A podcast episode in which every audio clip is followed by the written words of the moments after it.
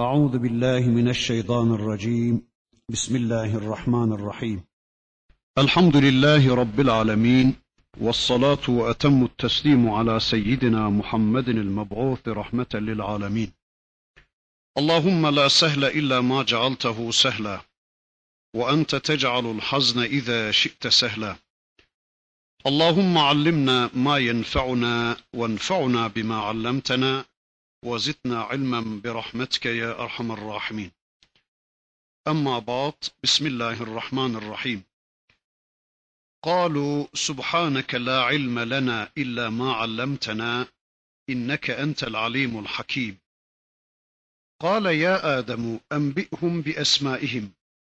فلما أنبأهم بأسمائهم قال ألم أقل لكم إني أعلم غيب السماوات والأرض وأعلم ما تبدون وما كنتم تكتمون.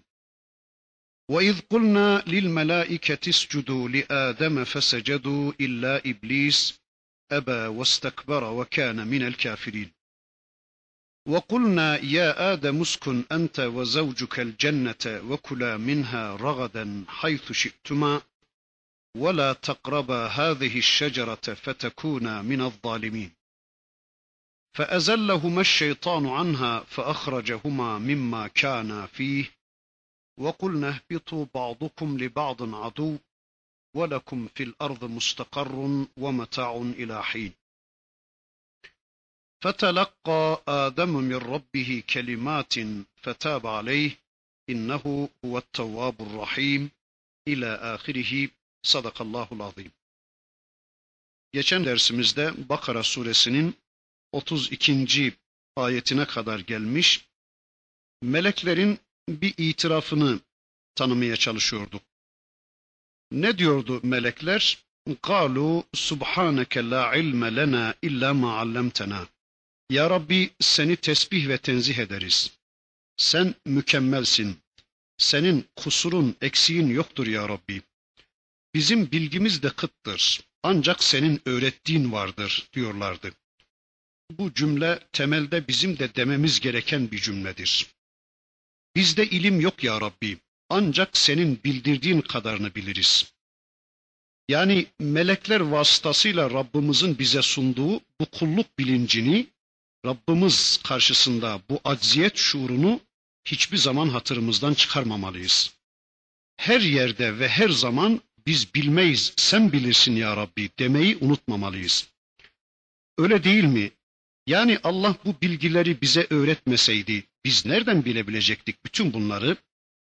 Allah peygamberler göndermeseydi, o peygamberler vasıtasıyla bize kendi bilgisinden aktarmasaydı nereden bilebilecektik bütün bu bilgileri?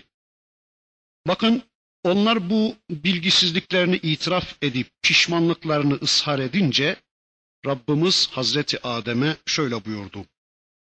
Kale ya Ademu enbihum bi esmaihim. Allah ey Adem onlara eşyanın isimlerini haber ver buyurdu. Allah sanki döndü Adem'e ve buyurdu ki ya Adem haber ver bunları isimleriyle. Ne bunlar? Hani az önceki gibi bilmiyoruz ama bir şeyler var ortada. Ve Allah buyuruyor ki ey Adem sen bunları haber ver. Felemma enba'ahum bi esmaihim. Adem eşyanın atlarını onlara haber verince yani o da onları sayıp dökünce tek tek onlar hakkında haber verince yani Hazreti Adem bildiklerini ortaya koyunca deniliyor ki işte bu eşyanın isimlerinin ortaya konulmasıdır. Veya yine deniliyor ki bu eşyanın tabiatını bilmektir. Yani eşyanın varlık sebebini bilmektir. Hangi şey ne için yaratılmış? Hangi şeyin varlık sebebi nedir? İşte bunun bilinmesidir. Allah Adem'e işte bunu öğretmiştir. Peygamberlere hikmet verilmiştir de ondan peygamber olmuştur onlar. Nübüvvet, kitap ve hikmet verilir peygamberlere. Yani Allah'tan haber verilir peygamberlere ki bunun adı nübüvvettir. Kitap verilir peygamberlere ki bu da Allah'ın toplumuna ulaştırmasını istediği bilgileri, arzularıdır. Bir de hikmet verilir peygamberlere. Bu da neyi nerede ve nasıl gerçekleştirebileceğinin bilgisidir. Yani hikmet gereği hareket etmesinin bilgisidir. İşte bu hikmet burada anlatılan bilgidir de denmiş. Yani Allah Hazreti Adem'e eşyanın hakikatini öğretiyordu. İşte bu kullukta şu anlama gelir. Şu şu anlama gelir diye eşyanın hakikati öğretiliyordu Hazreti Adem'e. Bunu şurada kullanman lazım. Bunu şunun için yarattım. Bunun görevi şudur. Sakın bunu burada kullanmayasın. Bu burada olmasın gibi eşyanın varlık sebebi, eşyanın varlık bilgisi öğretiliyordu Hazreti Adem'e. Mesela ey Adem bıçağı ben ekmek kesmek için yarattım. Sakın bunu insan kesmekte kullanmayasın. Taşın varlık sebebi şudur. Sakın ha onu meyhane yapımında kullanmayasın. Üzümün varlık sebebi şarap değildir. Domuzun varlık sebebi yemek değildir. Ağızın varlık sebebi onu sadece yemek yemede, çay içmede kullanmak değil, vahyin sözcülüğünde kullanmaktır gibi eşyanın varlık bilgisi ve hikmeti, hakikati öğretiliyordu. Buğday bunun içindir, ateş şunun içindir, erkek bunun içindir, kadın şunun içindir, elbise bunun için vardır, insan bunun içindir, hayvan şunun içindir, melek şunun içindir, yağmur bunun içindir, kar bunun içindir gibi eşyanın hakikati anlatılıyordu Hazreti Adem'e. İşte Allah'ın kendisine öğrettiği bu bilgileri Hazreti Adem birer birer sayıverdi. E, melekler anlamazlar bunu, bilmezler onlar. E, bilmeleri de gerekmez zaten. Çünkü Allah onları öyle yaratmamıştır. Onların böyle yeryüzünü idare edecek, e, yeryüzünde Allah adına Allah'ın yasalarıyla adaleti gerçekleştirecek bir hilafet görevleri yoktur çünkü. Onlar sadece Allah yap der ve hemen yapar onlar. Neden yapılacak, niçin yapılacak, nasıl yapılacak bunu düşünmez onlar. Yağmuru yağdırın der Allah, yağdırırlar. Şunu öldürün der Allah, öldürürler. Veya şunun amellerini yazın der Allah, yazarlar. Bunu silin der Allah, onlar silerler. Tamam, başkasını anlamaz onlar. Anlamaları da gerekmez zaten. İnsan öyle değildir ama. Hele bu insan peygamberse veya peygamber yolunun yolcusuysa elbette onun bir şeyler anlaması gerekecektir. Madem ki tüm varlıklara egemen, egemen olarak yaratılıyor, madem ki tüm varlıklara hükmedecek, o halde hakimiyeti altındaki varlıkların tabiatlarını, karakterlerini, özelliklerini de bilecekti bu insan. Çünkü idaresi altındaki varlıkları tanımayan birinin onları mutlu edecek bir düzen kurması mümkün değildir. İşte anlaması gerekenleri öğretti Allah Hazreti Adem'e ve sonra meleklere buyurdu ki قال ألم أقل لكم إني أعلم غيب السماوات والأرض وأعلم ما تبدون وما كنتم تكتمون Ey benim meleklerim ben size demedim mi ki göklerin ve yerin gaybını ben bilirim. Ve a'lemu ma tubdun ve ma kuntum tektumun açıkladığınız ve gizlediğiniz her şeyi de ben bilirim dememiş miydim buyurdu. Ayetin ifadesine göre Allah meleklere dönüp diyor ki ben size dememiş miydim? İşte şimdi Allah sözünün mahiyetini biraz daha güzel anladık. Bakın geçen dersimizde demeye çalışmıştık ki Allah meleklerine soru soruyor. E, düşünüyoruz soruyu soran kim? Allah. Yani Allah ki gaybın da şehadetin de alimi. Allah ki her şeyi bilen, alim. Allah ki her şeyden haberdar olan, habir olan, allamul guyub olandır. Yani bilgi kendisinden olan, her şeyi tam bilen bir Allah soruyor. Peki kendisine sorulan kim? Yani kime soruluyor bu soru? İnsan veya melek. E ne bilsin ki bunlar? Yani Kur'an'ın tarifiyle cahilin cahili denen bu insan, bu melek nereden bilsin ki bu sorunun cevabını? Ha öyleyse anlıyoruz ki soru değil bunlar. Soru olarak sormuyor Allah bunları. Ya da cevap isteyen sorular değildir bunlar. Cevap bekleyen sorular değildir bunlar. İstişare de değildir bunun mahiyeti. Peki nedir ya bunlar? Anlıyoruz ki bunlar birer ihbardır. Yani haber vermedir, haberdar etmedir. Bakın bu iş işte böylece olmuştur diye haber veriyor Rabbimiz. Bir vakitler melekler vardı. Sonra ben babanızı var etmek istedim, ben istedim. Ben istediğim için oldu bu. Babanı da seni de var eden benim. Ben var ediyorum sizleri. Sizler varlığınız konusunda başka hiç kimseye değil bana borçlusunuz. Bana muhtaçsınız demek adına anlatıyor bunları Rabbimiz. Öyleyse kime minnet duyacağınızı, kime kulluk yapacağınızı anlayın demektir bunun manası. Evet, diyor ki ayetin sonunda ben sizin açığa çıkardıklarınızı da gizlediklerinizi de bilirim. Acaba burada açığa çıkarılan ve gizlenen neydi diye bir soru sorulursa bu konuda şunları diyebiliriz. Melekler açıktan aşağı dediler ki ya Rabbi yeryüzünde kan dökecek ve bozgunculuk yapacak bir insan mı yaratacaksın? İşte meleklerin bu sözü açıklanan, açığa çıkan bir sözdü. Ama melekler arasında farklı bir yapıda bulunan iblis de içten içe bir hesap içine girmişti. Eğer bu Adem yaratılırsa ben buna karşı mutlaka bir tavır alırım diyordu. İşte Allahu alem diyoruz. Ayette gizlenen de buydu denmiş. Bundan dolayı ben sizin açığa çıkardığınızı da gizlediğinizi de bilirim buyurdu Rabbimiz.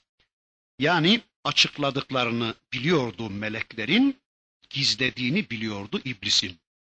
Peki melekler ne dediler? Kalu subhaneke la ilme lena illa ma allamtena inneke entel alimul hakim. Ya Rabbi seni tesbih ve tenzih ederiz. Ya Rabbi bizim bilgimiz yok. Ancak senin öğrettiğin kadar var. Ancak senin öğrettiğin kadar biliyoruz. Başka bilmiyoruz ya Rabbi dediler. İşte bakın bu gerçekleşince yani Adem'in bilgilenmesi gerçekleşince Adem'in bilgisi karşısında meleklerin bilgisizliği gerçekleşince bu sefer sıra onun büyüklüğünü kabule geliyordu. Bakın sonra Allah buyurdu ki meleklere ve iz kulna lil melaiketi iscudu li Adem. Secde edin Adem'e. Onlar da fesecedu illa iblis. Hemen secde ettiler ama iblis müstesna. O secde etmedi. Ayet böyle anlatıyor. Tüm melekler secde ettiler ama iblis secde etmedi. Peki acaba o da secdeyle emredilmiş miydi? Yani iblise de secde mi verilmişti ya da iblise de secde emri verilmiş miydi? Hani burada sadece meleklere secde edin dedik deniyor. Ve iz kulna lil melaiketi uscudu li Adem biz dedik ki meleklere secde edin deniyor. Yani bu secde emrinin içinde iblis yok. Acaba bu emir ona da verilmiş miydi filan deniyor. Evet Araf öyle diyordu. Allah ona da secde ile emretmişti. Peki o bir melek miydi? Yani iblis bir melek miydi? Hayır. O melek değil bir cindi. Bakın Kehf suresinde bir ayeti kerimesinde Rabbimiz onu şöyle anlatır. Kâne minel cinni fefesaka an emri rabbihi. O cinlerdendi ve Rabbinin emrinin dışına çıktı. Bu ayet onun bir cin olduğunu anlatır. İblis nas ile sabittir ki cinlerdendir. Çünkü bakın secde etmemeyi becerebilmiştir iblis. Eğer o bir melek olsaydı bunu becermesi mümkün değildi. Çünkü melek kesinlikle Allah'a isyan edemez. Sonra yine Kur'an-ı Kerim'de iblisin soyundan söz edilir. Onun neslinden söz edilir. İnsanların ilk atası nasıl Hazreti Adem Aleyhisselam ise cinlerin aslı ve ilk atası da iblistir. Bu da onun bir melek olmadığını gösterir. Zira meleğin zürriyeti yoktur. Onlarda erkeklik ve dişilik söz konusu değildir. Yani üreme de söz konusu değildir. İblis meleklerden olmadığı halde bu secde emrinin ona tahsisi konusunda da şöyle denmiş bakın. İblis melek olmadığı halde kendisini meleklere benzetmiş onlar gibi Allah'a kulluk yapmaya çalışan bir cin idi de Allah'ın bu emrine onun için muhatap olmuştur demişler. Peki Allah bütün meleklere, iblis de dahil bütün meleklere Adem'e secde ile emrediyor. Acaba bu secde nasıl bir secdeydi? Bu konuda uzun uzun söz edilmiş. Ama diyoruz ki valla nasıl olursa olsun bu bir görevdi. Allah emretmişti, onlar da yapmışlardı ve caizdi bu. Cumhura göre bu secde yüzün yere konulması şeklinde olmuş bir secdedir. Kimileri bunun işte Adem'e doğru oluş manasına bir secde olduğunu demeye çalışmışlar. Kimileri bu selam anlamında bir secdedir demişler. Nitekim daha önceleri selamlama anlamına secde caizdi de sonradan bizim şeriatımızda kaldırılmıştır demişler. Kimileri bunun kesinlikle şu bildiğimiz manada secde manasına gelemeyeceğini, çünkü eğer böyle olsaydı şeytanın kesinlikle bu secdeyi reddetmeyeceğini, zira daha önceden e zaten Allah'a secde edip durduğunu filan demeye çalışmışlar. Ama diyoruz ki bu secdenin şekli, biçimi ne olursa olsun, nasıl olursa olsun Allah emretti, onlar da yaptılar o kadar. Velev ki bu secde şu bil, bizim bildiğimiz Allah'a yapılan secde bile olsa, zira bunu emreden Allah'sa caiz mi değil mi diye düşünmenin anlamı da yoktur yani. Allah emretmişse yapılır bu. İşte emretmiş ve yapılmış. Bizzat kişinin önüne, ayağına kapanmak biçiminde de olabilir. Hiçbir mahsuru yoktur. Olabilir Allah dedikten sonra. Hani kardeşlerin birbirleriyle evlenmeleri de yasaktır ama Allah evlenin deyince Hazreti Adem'in çocukları evlenivermişlerdi birbirleriyle ve hiçbir mahsuru da yoktu bunun. Veya Yusuf Aleyhisselam'ın kardeşlerinin Hazreti Yusuf'a böyle secde ettiklerini Kur'an-ı Kerim bizzat anlatır. İkinci bir anlamıyla bu secde şeytanın yapmadığı, meleğin yaptığı şeydir. Bu secde şey yapmadığı, kaçındığı, meleğin yaptığı bir eylemdir. Yani boyun eğmektir.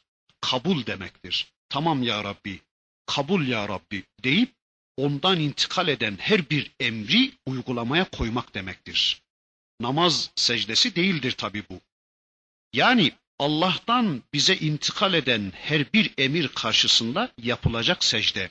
Tamam ya Rabbi, anladım ya Rabbi, inandım ya Rabbi, kabul ya Rabbi diyerek kişinin boyun bükmesinin, teslim olmasının ve Allah'tan intikal eden her bir emri uygulamaya koymasının adına secde denir.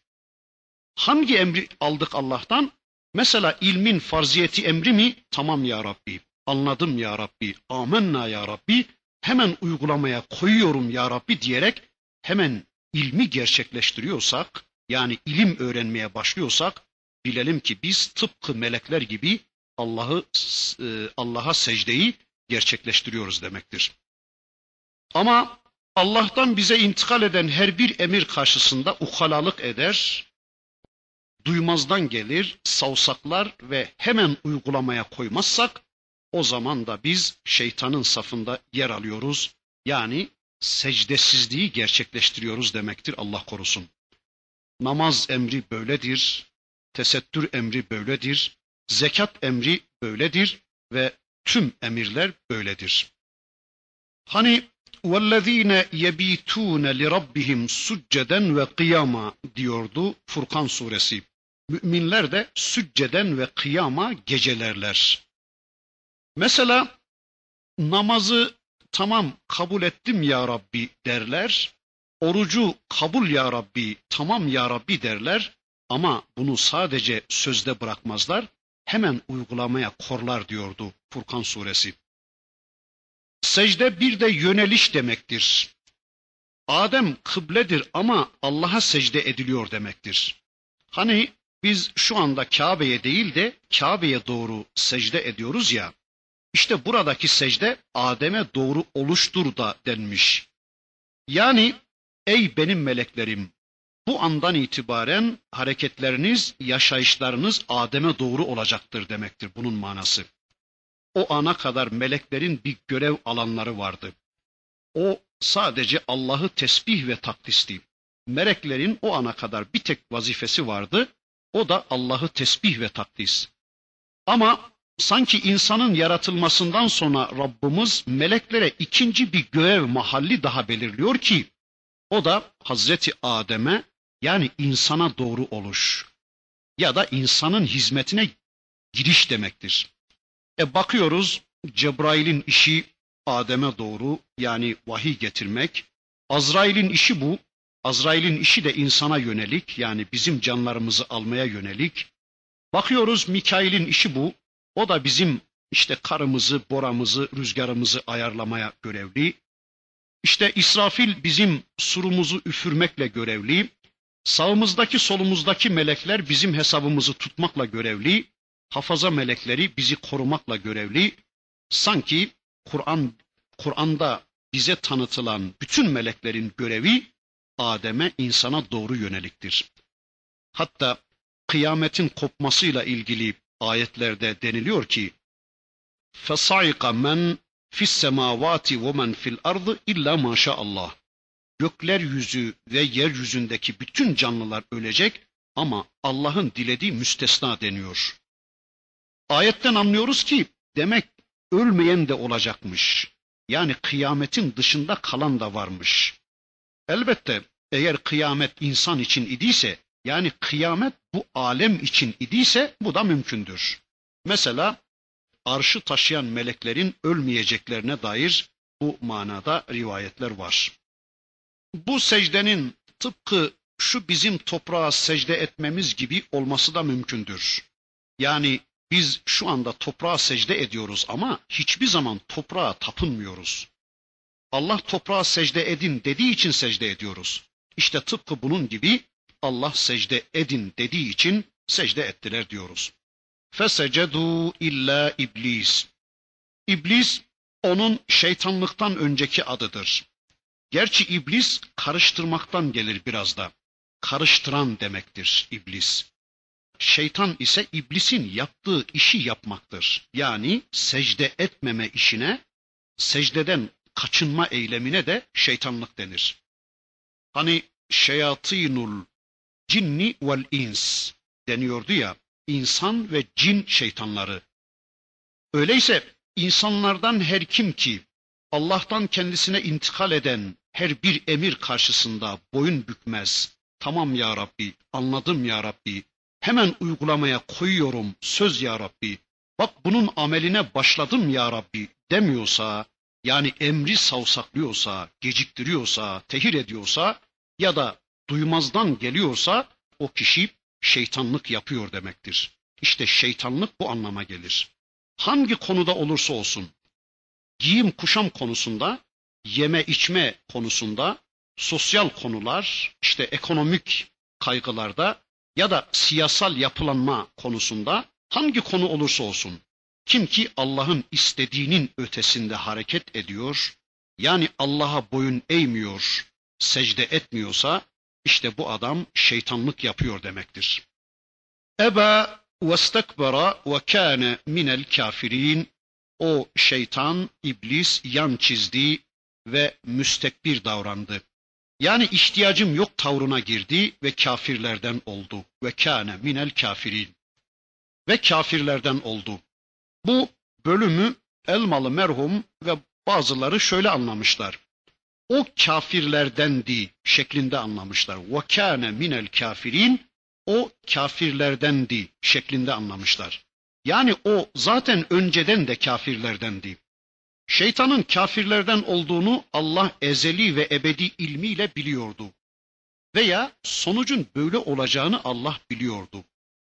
Kaderde iblis kafirler defterinde kayıtlıydı da bu emirle küfrü ortaya çıkıverdi şeklinde anlamışlar. Halbuki Allah ona imkan tanıdı.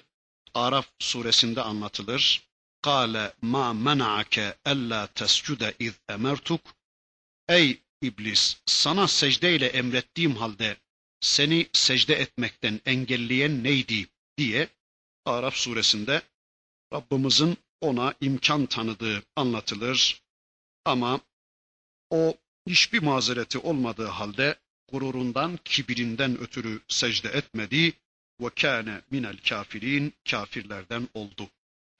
Yani örtenlerden oldu. Kefera kelimesinin bir anlamı da örtmeydi ya ve kâne minel kafirin o örtenlerden oldu. Örtbas edenlerden oldu. Allah hakikati ortaya çıkarttı ama o örttü. Peki hangi hakikattı bu Allah'ın ortaya çıkardığı halde bu şeytanın örttüğü? Bir, Allah'ın Adem'e secde edin emri açığa çıkmıştı. Yani emir açığa çıkmıştı ama bu secde etmedi. Bu emri uygulamaya koymadı. Böylece açığa çıkan bir şey örttü. İkincisi Adem'in halifelik özellikleri açığa çıkmıştı. Yani ayan beyan gözleri önünde Allah bunu ispat etmişti ama şeytan bu hakikatin üstünü örtü vermişti. Zaten men terake salate mutaammiden fakat kefara sözünün manası da budur işte. Hani Allah'ın Resulü buyuruyor ki kim bile bile hiçbir özrü yokken namazı terk ederse o kafirdir. Yani insan namaza olan imanını eylem olarak göstermezse küfrediyor demektir bu adam.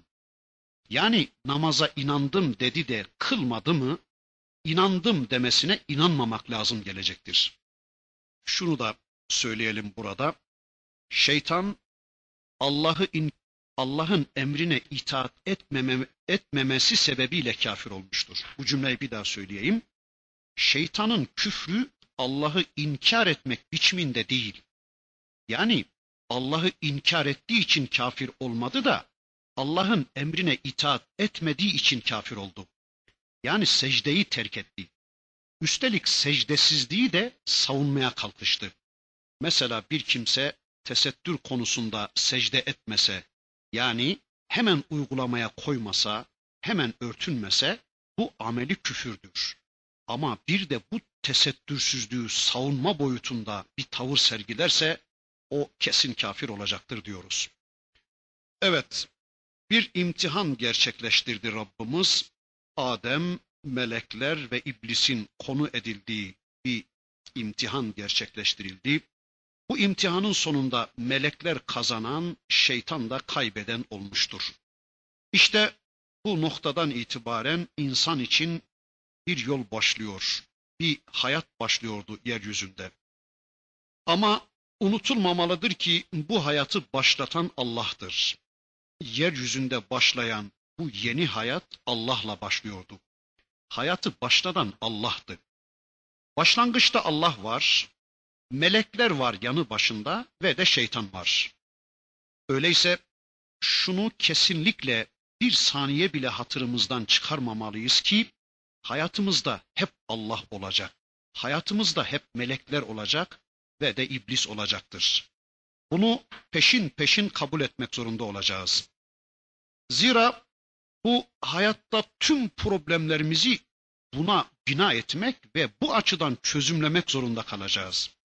Eğer Allah'ı diskalifiye ederek bir insanı tanımaya kalkarsanız, melekleri yok farz ederek bir insan portre, portresi çizmeye kalkarsanız ya da iblissiz bir insan modeli düşünmeye kalkarsanız şunu kesinlikle bilesiniz ki bu insanla alakalı hiçbir sıhhatli sonuca varamazsınız.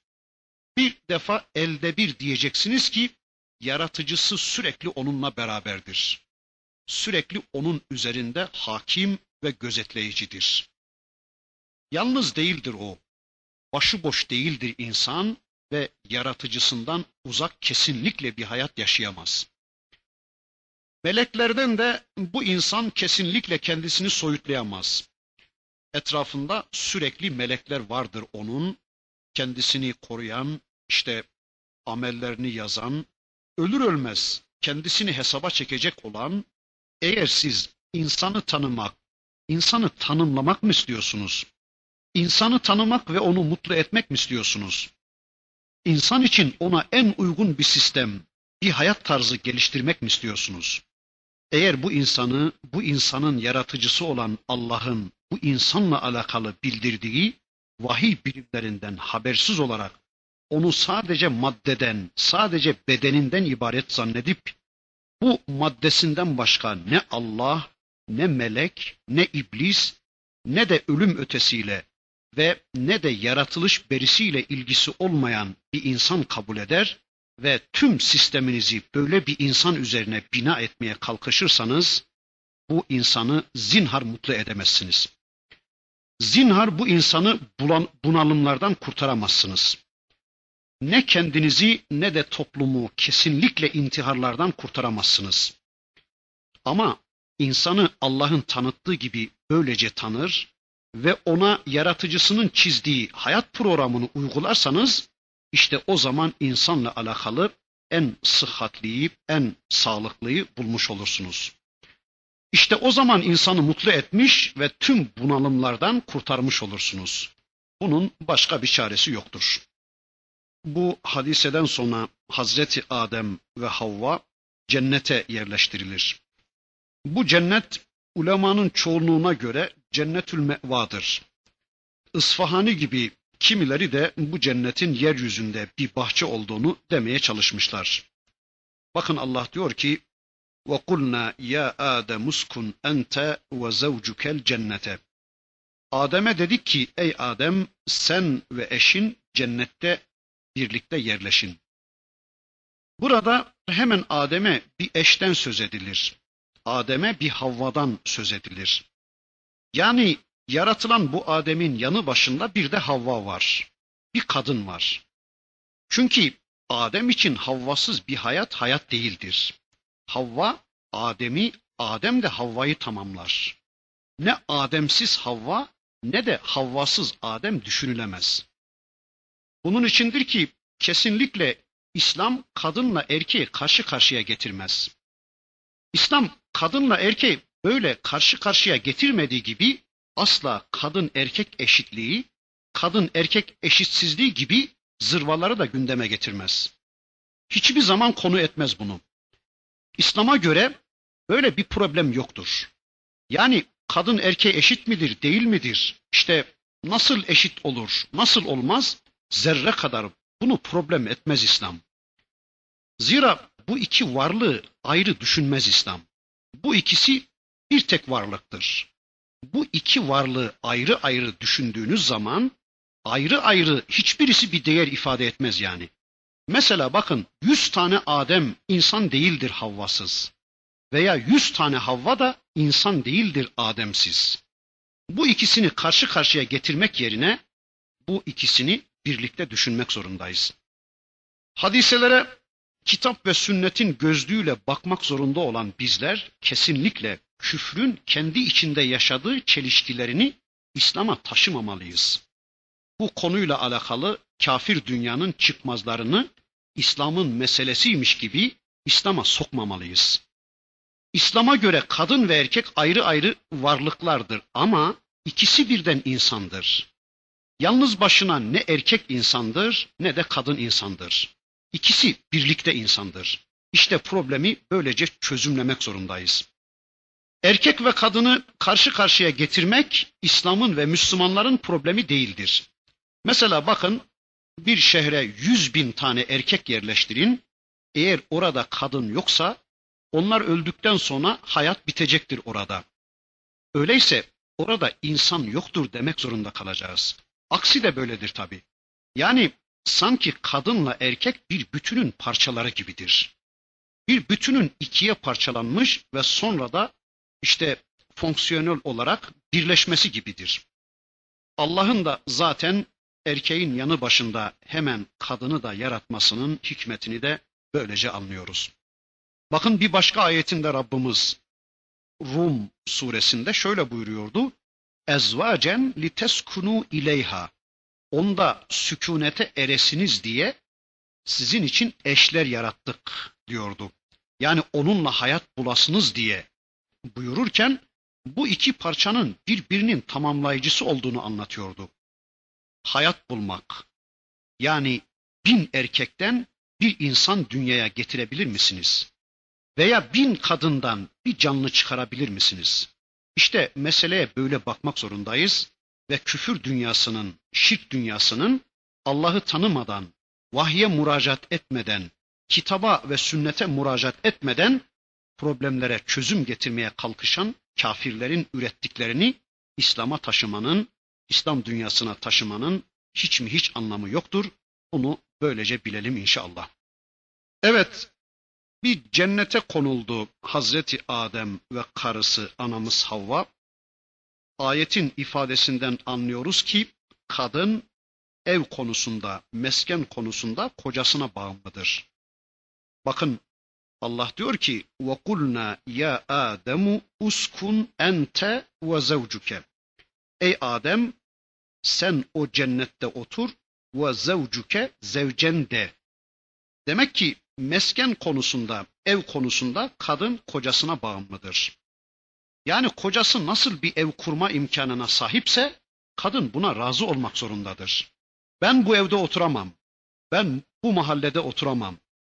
Böyle bir evde oturmak benim klasımı sarsar. Benim şanıma yakışmaz deme hakkına sahip değildir kadın. Ama yine ayetin ifade tarzından öğreniyoruz ki yeme içme konusunda kadın kocasına bağımlı değildir. Allah diyor ki ikiniz de dilediğinizden yiyin için. Öyleyse bu konuda kadın illa da kocasına uymak zorunda değildir. Yani yeme içme konusunda kadın kocasına bağımlı değildir. Mesela koca patlıcan seviyor diye illa da patlıcan pişirmek zorunda değildir kadın. Bazen de patates pişirebilir tabi. Ama kadın olmayan bir şeyi ya da kocasının gücünün yetmeyeceği bir yiyeceği isteyerek kocasına da kendisine de zulmetmemelidir tabi.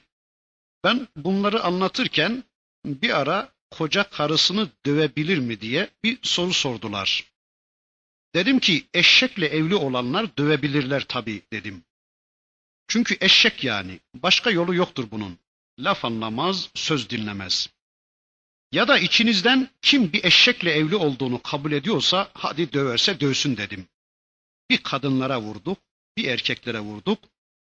Ama insandır ya e, yine de dövmek gerekiyorsa Kur'an çok nezih bir örnek veriyor biliyor musunuz dedim. Efendim işte naşizeye, itaat etmeyen kadına işte mutlaka dövmek lazım filan dediler ve yine ötekine gittiler. Yok dedim öyle değildir iş. Ya ne? Eyyub Aleyhisselam'a deniyordu ya üç tane sap al, çöp al, onunla karına vur da yeminin yerine gelsin deniyordu ya, işte o kadar olur bu iş dedim. Hani dostlar başına evlendiği gece adam soruyormuş hanımına, hanımım adın ne senin? Bilmem diyormuş, sen ne istersen, sen neyi seversen o olsun efendim diyormuş. Tamam, kadından bunu bekliyoruz, güzel ama çevir bantı bize, ya bizler öyle miyiz? Hanımlarımızın efendileri konumunda olan bizlere karşı böyle davranmalarını isteyen bizler, acaba kendi efendimize karşı aynı tavrı gösterebiliyor muyuz? Ya Rabbi sen ne istersen, Ya Rabbi sen ne dersen diyebiliyor muyuz? Hani kadın bize itaat edecek, biz de Allah'a itaat edecektik ya. O efendisi olan bize, biz de efendimiz olan Rabbimize itaat edecektik ya. E biz Allah'a öyle değilken tutmuşuz, bize itaat etmesi gerekenden böyle bir itaat bekliyoruz. Olmaz bu. Yani biraz dengeli gitsek güzel olacak yani. Mesela adam bir saymaya başlıyor evleneceği kızda aradığı vasıfları sanki yeryüzünde bulmak mümkün değil. Sanki henüz fabrikası yapılmamış, temeli atılmamış. Henüz yok yeryüzünde böyle birileri. Geçenlerde gençlerden birini dinledim. Mümkün değil kardeş bu dedim. Şu vasıflar bunda bulunmaz, bu vasıflar da onda bulunmaz. Yani şu vasıfları bu yapmaz, bu vasıfları da o yapmaz dedim. Ömründe arama bunu kesinlikle bulamazsın kardeş dedim. Yani Vahhabinin Şii, Şii'nin de Vahhabi olamayacağı gibi. 40 yıl bir kazanda ikisini kaynatsanız mümkün değil bir Vahhabi Şii, bir Şii de Vahhabi yapamazsınız. Mesela arkadaş diyor ki delikanlı hem tahsilli olacak hem de saçının bir telini kimseye göstermemiş olacak diyor. Bu mümkün değil kardeş dedim. Hem o hem bu. Mümkün değil. Ama sayıyor delikanlı kendi kendine. Bir de şöyle düşünsene kardeş dedim ona. Sen kimsin ya? Nesin? Yani sen nesin ya? Güya sen Aradığını kendine göre arayacaktın. Ama bana öyle geliyor ki dedim. Galiba sen bu aradığını kendine değil de bir sahabiye arıyorsun. İyi yani aradığın kızda bu kadar şart arıyorsun da e sen sahabi değilsin ki ya. Yani sen nesin yani? Ya da bu şartlardan hangisi var sende? Bir de onu düşünsene dedim. Yo sanki kendisi sahabi de sahabeye layık birini arıyor beyefendi.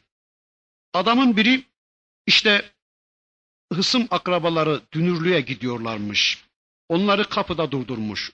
Durun bir dakika demiş ve oğlunu çağırmış ve demiş ki onlara bakın siz buna arayacaksınız kızı demiş. İşte oğlan bu. Yani sakın dünyada eşi benzeri bulunmaz birine kız istemeye gidiyormuşsunuz gibi pazarlığa tutuşmayın. İşte oğlan bu demiş. E akıllı adammış yani. Hoş demiş. Allah diyor ki bakın uskun ente ve zevcuke. Oturun beraber ama şimdi durum değişti galiba. Kadınlar nerede oturuyorsa erkekler de orada oturur. Allah diyor ki uskun ente sen otur ey Adem ve zevcuke hanımın da seninle birlikte otursun demiş.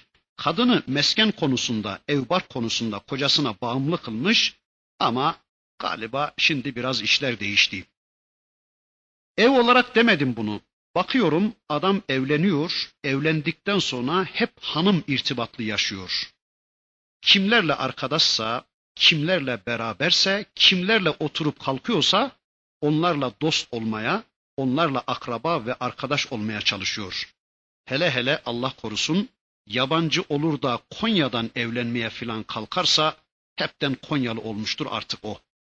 Evet, وَلَا تَقْرَبَا هَذِهِ الشَّجَرَةَ فَتَكُونَا مِنَ الظَّالِمِينَ Ve sakın ha bir de şu ağaca yaklaşmayın. Zalimlerden olursunuz. Bir ağaç vardı o cennette yasak. O ağaca yaklaşılmayacak. Bu yasak Adem ile Havva'nın iradeleridir. Bu yasak iradeyi anlatır. Yani Adem ile Havva'nın seçebilme özellikleri vardır. İyi ya da kötü, haram ya da helal, hayır ya da şerden, iman ya da küfürden birini seçebilme, tercih edebilme özelliklerinin varlığını anlatır bu yasak. Esasen irade yasakla yeşerebilir. Eğer varlıkların hayatında yasak yoksa onların şahsiyetlerinin gelişmesi de mümkün değildir. Şahsiyetlerin gelişmesi için yasak lazımdır.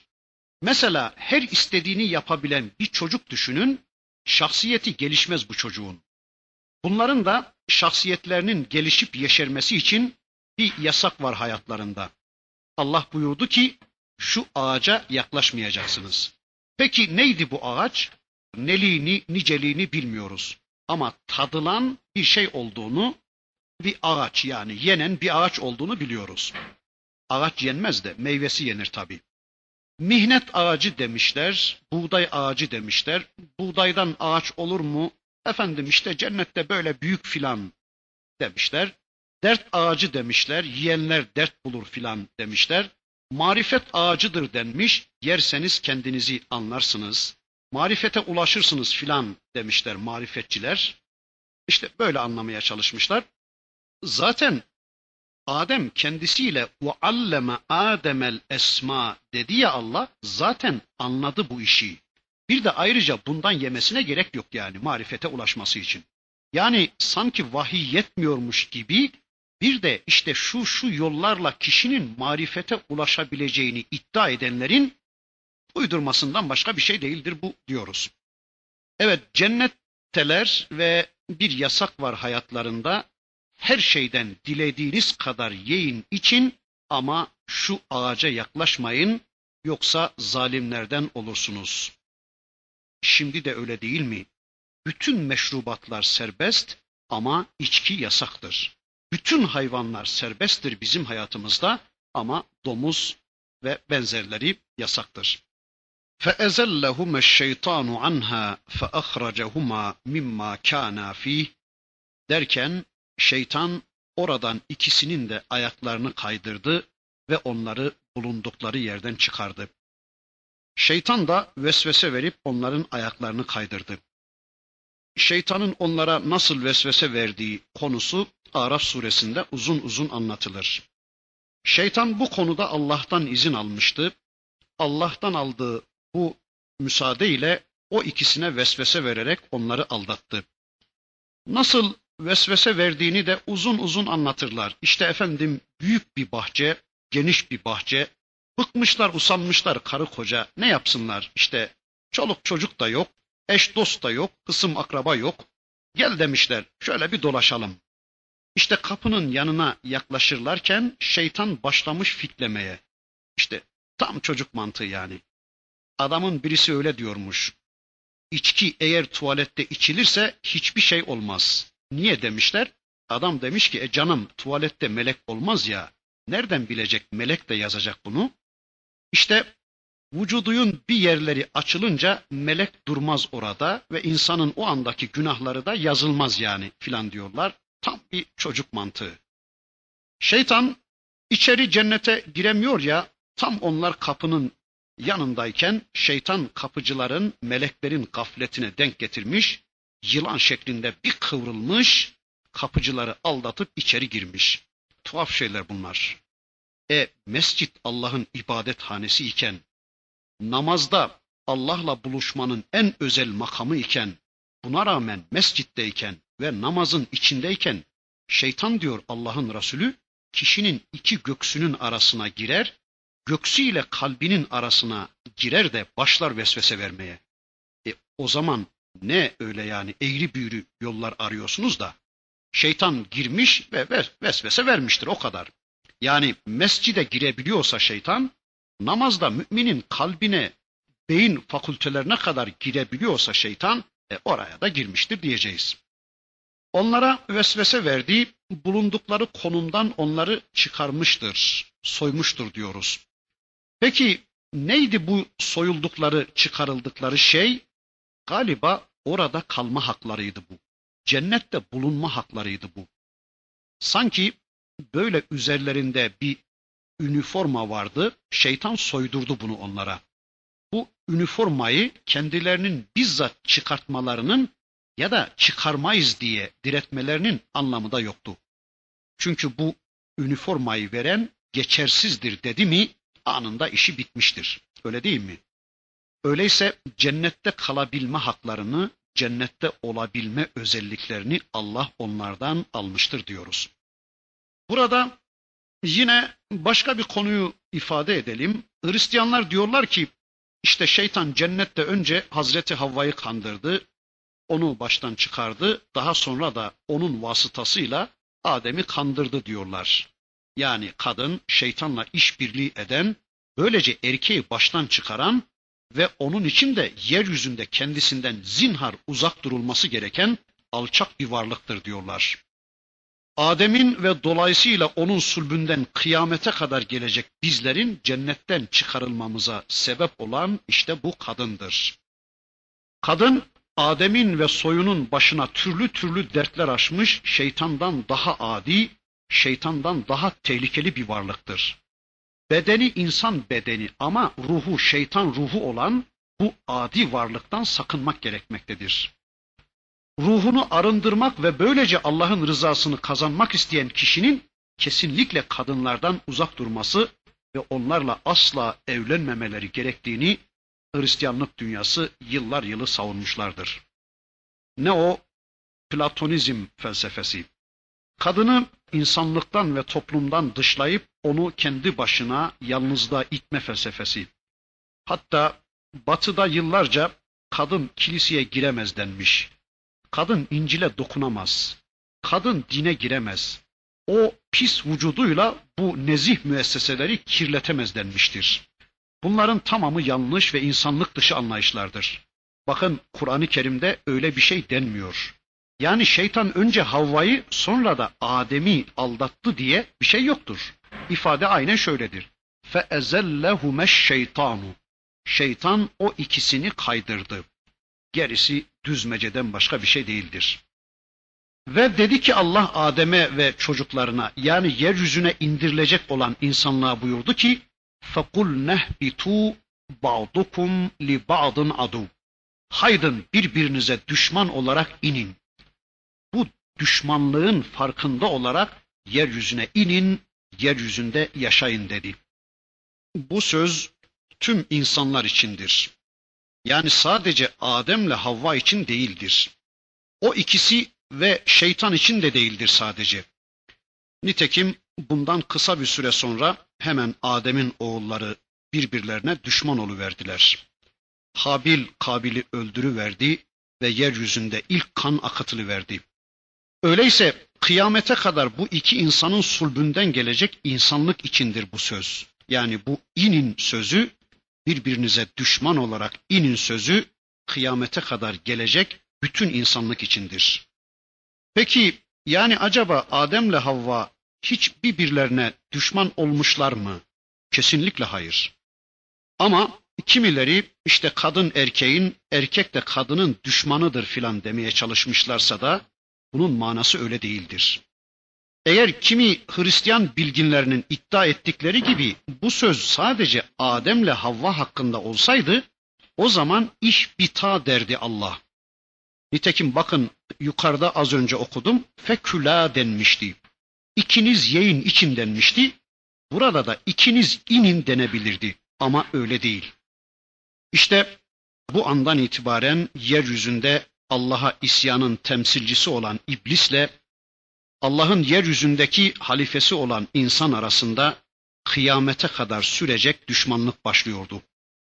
Bu savaş imanla küfür, hakla batıl, hidayetle dalalet arasında devam edecek bir savaştı. Ve anlıyoruz ki artık hiçbir zaman iblis bizimle barış masasına oturmayacaktı. Hiçbir zaman bizimle sulha yanaşmayacak ve sürekli bizi kollayacak, zayıf anımızı bulmaya çalışacaktı. Kitabımızdaki Felak ve Nas surelerinin son sureler oluşu bize şunu hatırlatır. Ey Müslümanlar, ey Müslüman, Kur'an'ı baştan sona okuyup uygulamaya koysan da, kitabın tümünü anlayıp yaşamaya çalışsan da, unutmayasın ki iblis sürekli seninle karşı karşıyadır. Sürekli izinleri de kaldırmış olarak peşindedir. Bir gafil anını yakalayıp senin kulluğunu bitirmenin planlarını yapmaktadır. Aman bunu unutmadan yaşayasın, bu konuda çok dikkatli olasın emrini vermektedir. Burada bir de üzerinde kısaca durmamız gereken birkaç husus var. Birincisi Hazreti Adem ilk andan itibaren zaten dünyada yaşamak üzere yaratılmıştı. Hani inni cailun fil ardı halife ayeti bunu gösteriyordu. Peki neden direkt yeryüzünde değil de başka bir yerde imtihan ediliyordu Hazreti Adem Aleyhisselam? Veya neden böyle bir ağaçla imtihan ediliyordu? Bir de onun imtihanı başarıp başarmayacağını, yani o ağaçtan yiyip yemeyeceğini ezeli ve ebedi ilmiyle zaten bilmiyor muydu Allah? Bunu bildiği halde Allah neden böyle bir imtihana tabi kıldı? Bunun bilebildiğimiz kadarıyla birinci sebebi Hazreti Adem'i yetiştirmek içindi. Yani yeryüzünde ileride halife olacak varlığın içinde gizlenmiş olan kuvvetleri uyarmak, onu şeytanla savaşa hazırlamak, acıları tattırmak, pişmanlığı yudumlatmak, düşmanını tanıtmak ve düşmanı karşısında sığınacağı, kucağı bildirmek içindi. Böylece Hazreti Adem deneyim sahibi oluyordu. Benliğindeki zayıflıkların farkına varıyor, düşmanın aldatma yöntemlerini tanıyor ve öğreniyordu ki bundan sonra onunla daha etkili bir mücadele verebilsin. İkinci olarak yanlıştan, hatadan dönmesi gerektiğini, hatadan nasıl dönmesi, nasıl tevbe etmesi gerektiğini öğretiyordu Rabbimiz ona. Üçüncü olarak da aynı zamanda nesli için bir örneklik söz konusuydu burada. Kıyamete kadar Adem neslinden gelecek insanlara bu konuda ders veriyordu Rabbimiz. Düşmanlarını tanıtıyordu Rabbimiz. Dördüncü olarak da Rabbimiz böylece atamız Adem'e ve tüm soyuna bir hedef göstermiş oldu. Ey Adem, işte cennet budur. Dünyadaki tüm uğraşınızda hedefiniz burası olsun. Burasını kazanmak için çalışıp çırpının dercesine onlara cennetini gösteriverdi diyoruz Allahu alem. Allah sonucun böyle olacağını, onun o ağaçtan yiyeceğini bildiği halde niye böyle bir emirle karşı karşıya bıraktı onu filan diyorlar. Bunun şöyle bir izahını yapabiliriz. Birine herhangi bir emir veren kişi şu sebeplerle verebilir. Bir, ya o emrin bizzat yapılmasını ister. Yani emri vermesindeki sebep bizzat o işin yapılmasıdır. Ya da mesele o işin yapılması değil de emredilen varlığın samimiyet ve itaatını sınamak için böyle bir emir verilmiştir. Yani o konudaki samimiyet ve imanının gücünü ortaya çıkarmak için emir vermiştir. Nitekim e, Cenab-ı Hakk'ın Hazreti İbrahim'e oğlunu kurban et emri bu türden bir emirdi. Bu sebeple de eylem gerçekleşmeden Cenab-ı Hak bu emri geri alıverdi. Baba ile oğlun teslimiyetlerini ortaya çıkarmak istiyordu. Veya bu konuda onların bu teslimiyetlerini insanlığa örnek sunmak istiyordu Rabbimiz. Veya onları böylece eğitmek istiyordu diyoruz. Bir de Hristiyanların iddia ettikleri gibi Hazreti Adem Aleyhisselam işlediği bu suçun cezasını çekmek üzere yeryüzüne indirilmemiştir. Hristiyanlar böyle bir yanlışta bulunuyorlar. Daha sonra gelecek ayette Rabbimiz onun yeryüzüne halife olarak indirildiğini anlatır. Yani Hazreti Adem yeryüzüne halife olarak indirilmiştir. Yeryüzünü idare etmek üzere yeryüzünde Allah'ın yasasıyla tüm varlıklara efendilik yapmak ve yeryüzünde Allah'ın hakimiyetini gerçekleştirmek üzere indirilmiştir. İşte Hazreti Adem'in imtihanı da böyleydi. İnin birbirinize düşman olarak وَلَكُمْ fil ardı mustakarrun ve meta'un ilahin. Sizin için orada belli bir döneme kadar yaşama ve faydalanma hakkınız vardır. Yani orada belli bir vakte kadar yaşayacak ve geçimlik temin edeceksiniz. İşte yaşıyoruz bu hayatı. Herkes için ayrı mekan var. Herkes için ayrı mülkler var. Herkesin ayrı ayrı yerleri, yurtları var. Bir de herkesin ayrı ayrı ömürleri, zamanları vardır. Yeryüzüne indikleri dönem birinin bir yerde, birinin bir başka yerde bir süre kaldıklarına dair Haybin Yakza'nın verdiği bazı bilgiler var. Bunu net olarak ben bilmediğim için burada bir şey demeyeceğim. Bakın Allah Araf suresinde diyor ki fiha tahyevne ve fiha temutune ve. Orada yaşayacaksınız, orada öldürülecek ve ve minha oradan tekrar diriltileceksiniz, kaldırılacaksınız ifade tüm insanlar içindir. Yani bu söz sadece Hazreti Adem'e değil bize de deniyor aynı zamanda. Peki bunu bana ne için anlattı Allah? Benim imtihanım için anlattı elbette. Bak şu anda sen senin atan şeytanın fısıltılarına kulak verdiği için buradasın. Adem böyle böyle yaptığı için sen şu anda dünyadasın. Bunu unutma. Vaktimiz yine doldu. İnşallah burada kalalım. Gelecek dersimizde yine bir şeyler söyledikten sonra Rabbimizin öteki ayetlerini hep birlikte tanımaya geçmek üzere. Velhamdülillahi Rabbil